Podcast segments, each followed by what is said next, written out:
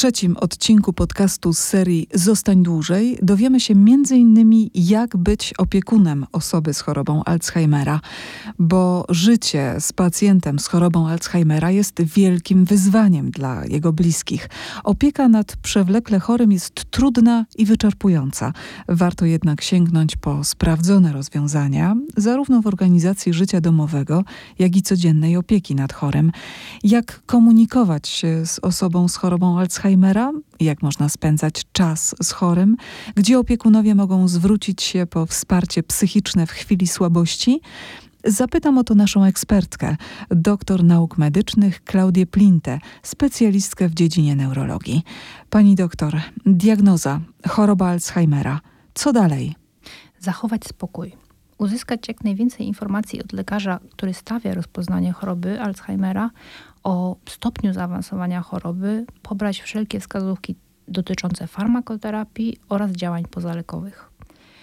Uruchomić tak zwanych opiekunów pomocniczych. Z reguły jest tak, że głównym opiekunem pacjenta z chorobą Alzheimera zostaje współmałżonek lub współmałżonka i niejako zamyka się z tym chorym w przestrzeni domowej, w swojej ocenie chroniąc pozostałych członków rodziny przed tym nadmiernym obciążeniem.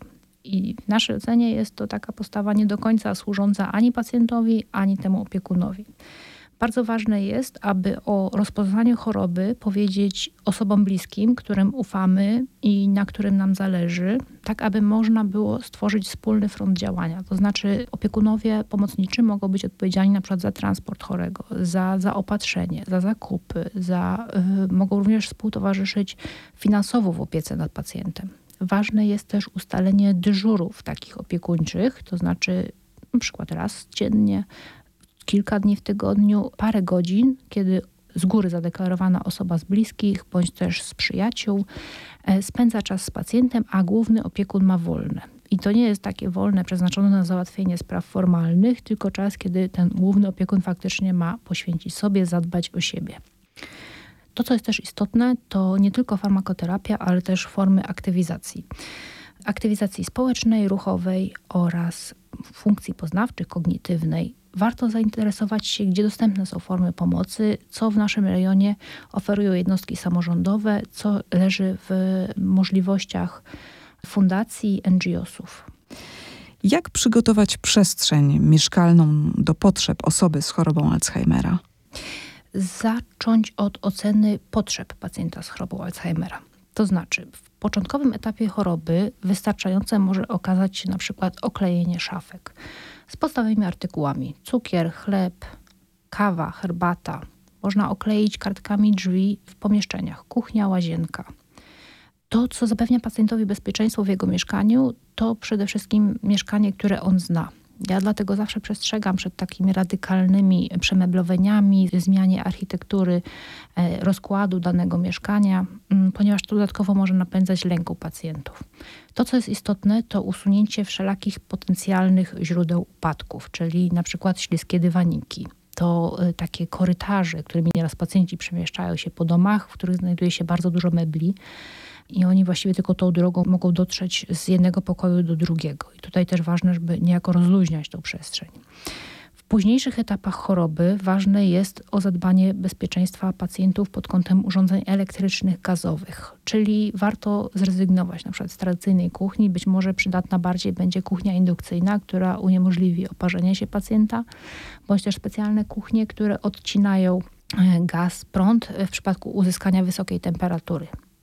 Zdecydowanie bardziej przydatny będzie czajnik elektryczny od tego klasycznego. Jeżeli pacjent z umiarkowanym właściwie otępieniem musi zostać sam, warto przygotować wcześniej jedzenie, odpowiednio ciepłe, zapakować je w termosy, tak żeby już on nie musiał ich dodatkowo podgrzewać. W początkowych etapach choroby dobrze działają również takie protezy pamięci. Może być na przykład tablica korkowa, na niej zawieszamy informacje, środa, 18 listopada, wizyta u lekarza i godzina 15. I to ustrzeże nas przed licznymi telefonami, zapytaniami chorego, kiedy to się faktycznie ma odbyć, czy myśmy u tego lekarza już byli, na którą my tam jedziemy, z kim ja pojadę. Więc takie protezy pamięci mogą być użyteczne.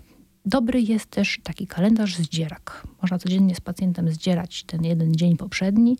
Dodatkowo pacjent może na przykład podpisywać się na tej zdartej karteczce, żeby dodatkowo utrwalić tą czynność.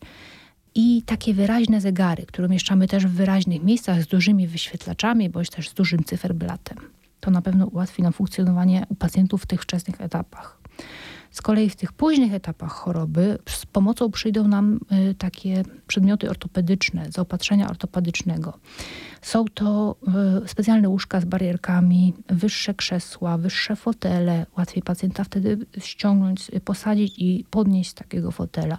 Krzesełka sanitarne, które umożliwiają zamontowanie toalety również w pokoju pacjenta. Takie krzesełka pod prysznic, które też ułatwiają mycie się zdecydowanie bezpieczniejszy, podawany jako bezpieczniejszy jest prysznic y, niż wanna, natomiast ze względów ekonomicznych, jak i też architektonicznych tego mieszkania nie zawsze zamontowanie tego prysznica jest możliwe. Jak komunikować się z osobą z chorobą Alzheimera? Mm, najlepiej skutecznie. Skutecznie to znaczy tak, aby nasza komunikacja była zrozumiała dla pacjenta. W zależności od nasilenia objawów przebiegu choroby Alzheimera dobieramy odpowiednie komunikaty początkowym etapie choroby nie ma powodu, żebyśmy w jakiś znaczący sposób modyfikowali sposób naszego porozumiewania się z pacjentem.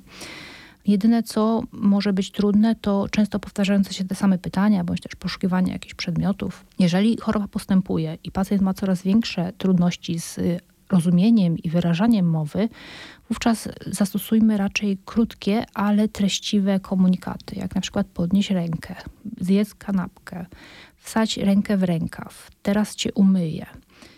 Y, czyli zawsze dostosowujemy poziom naszej komunikacji do y, stopnia zaawansowania objawów u pacjenta i też ja namawiam do nierezygnowania z tej komunikacji u chorych, u których wydaje się, że poziom choroby jest już tak daleki, że być może on, on ona, nasz podopieczny nie rozumie kierowanych do niego słów.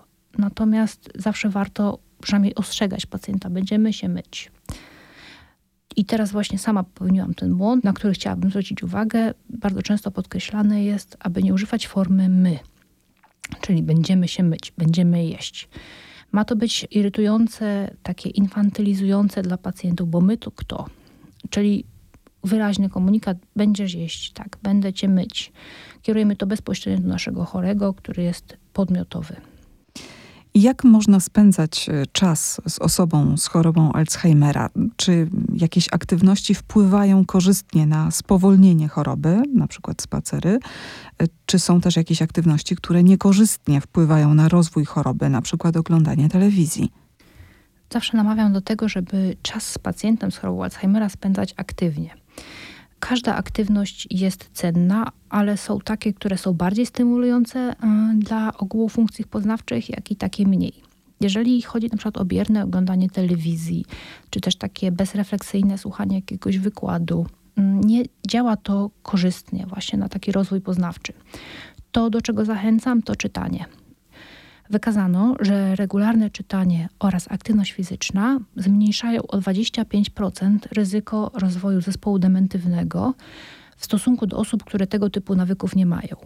Jeżeli już mamy rozpoznaną chorobę Alzheimera, mimo to nie zaprzestawajmy rozwoju naszego hobby czytania. Popularnie stosowane krzyżówki otóż nie okazują się być one aż tak dobrym ćwiczeniem funkcji poznawczych, z tego względu, że zazwyczaj mają one jeden poziom trudności. Zadania, które zawierają stopniowane poziomy trudności, to na przykład zadania sudoku czy też jolki. Warto również dbać o taką aktywność y, społeczną, czyli odpowiednią komunikację z najbliższymi, z y, znajomymi, nierezygnowanie ze spotkań towarzyskich rozwijanie tego wspomnianego hobby, zwiedzanie, e, wycieczki, jeżeli stan pacjenta na to pozwala. To również wpływa bardzo pozytywnie na utrzymanie funkcji poznawczych nawet u pacjentów z rozpoznanym już procesem dementywnym. Pani doktor, przypomnijmy może pytanie, gdzie szukać informacji o chorobie, bo to chyba wyjątkowo cenne dla naszych słuchaczy. Jeżeli chodzi o poszukiwanie informacji, zalecam przede wszystkim źródło, czyli gabinety lekarskie. Lekarze specjaliści neurolodzy, psychiatrzy oraz e, lekarze medycyny rodzinnej dysponują ogromem wiedzy, którym mogą podzielić się mm, zarówno dotyczących samej choroby, jak też praktycznych wskazówek postępowania z pacjentami. E, w gabinetach znajdują się również broszury informacyjne, w których e, są zestawy ćwiczeniowe dla pacjentów i również dodatkowe informacje dla opiekunów. Ponadto dobrym źródłem informacji może być internet, pod warunkiem korzystania ze sprawdzonych stron. Dobrym źródłem informacji jest na przykład przygotowana w ramach kampanii Zostań dłużej informacyjna broszura na stronach NFZ-owych, gdzie również znajdują się informacje o istocie chorób potępiennych, o ich rodzajach, o tym, kto może zachorować, jakie są możliwości terapii i uzyskania pomocy w terapii i opiece pacjentów z chorobą Alzheimera.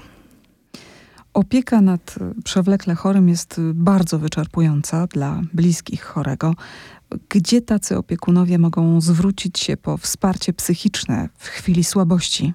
Zależy to od stopnia nasilenia objawów u opiekunów. To znaczy, jeżeli przez wiele dni utrzymuje się poczucie smutku, przegnębienia, takiej beznadziei, zaburzenia snu, to wówczas najlepszym miejscem, gdzie tego typu poradę można uzyskać, będą poradnie zdrowia psychicznego, e, gdzie wdrożone zostanie odpowiednie leczenie i być może zaordynowana dodatkowo terapia psychologiczna. Przypadku niedostępności tego typu placówek, również odpowiednią farmakoterapię można uzyskać w gabinetach lekarza rodzinnego. Nie do przecenienia są grupy wsparcia, które bardzo często organizują się e, na przykład przy oddziałach psychiatrii, przy jednostkach samorządowych, e, grupy wsparcia dedykowane zarówno pacjentom z zaburzeniami funkcji poznawczych, jak też przede wszystkim opiekunom e, tych chorych to przede wszystkim jest wsparcie psychiczne, takie znalezienie świadomości, że ja z moim chorym nie jesteśmy samotnymi wyspami na świecie, że jest wiele osób, które zmaga się z tego typu problemami. Ponadto spotkania te są kopalnią taką niewyczerpującą się wiedzy na temat możliwości form prawnych, jakie możemy stosować u naszego pacjenta, jak możliwości terapii, rehabilitacji, mm, uzyskania pomocy w jednostkach znajdujących się w naszym rejonie zarówno w opiece, jak i też usprawnianiu naszych pacjentów. Czy opiekunowie osób z chorobą Alzheimera mogą liczyć na pomoc w ramach opieki wytchnieniowej? Jest to bardzo zależne od rejonu Polski. E, znaczy to, że na pewno to, do czego dostęp mają e, opiekunowie, to takie świadczenia z miejskich ośrodków pomocy rodzinie, gdzie możemy aplikować o pomoc w postaci opiekunki, jak też w przypadku pacjentów bardziej wymagających większej liczby procedur medycznych, na przykład dochodzącej pielęgniarki. Y, inną formą pomocy są dzienne oddziały psychiatrii, są ośrodki pobytu dziennego, y, takie domy samopomocowe, kluby seniora. Mm, oczywiście tutaj uczestnictwo naszych chorych jest zależne od stopnia zaawansowania ich choroby. Bardzo dziękuję za rozmowę. Na pytania o chorobę Alzheimera odpowiadała doktor nauk medycznych Klaudia Plinta, adiunkt Katedry Neurologii Wydziału Lekarskiego Uniwersytetu Opolskiego. Bardzo dziękuję pani doktor. Bardzo dziękuję i do usłyszenia.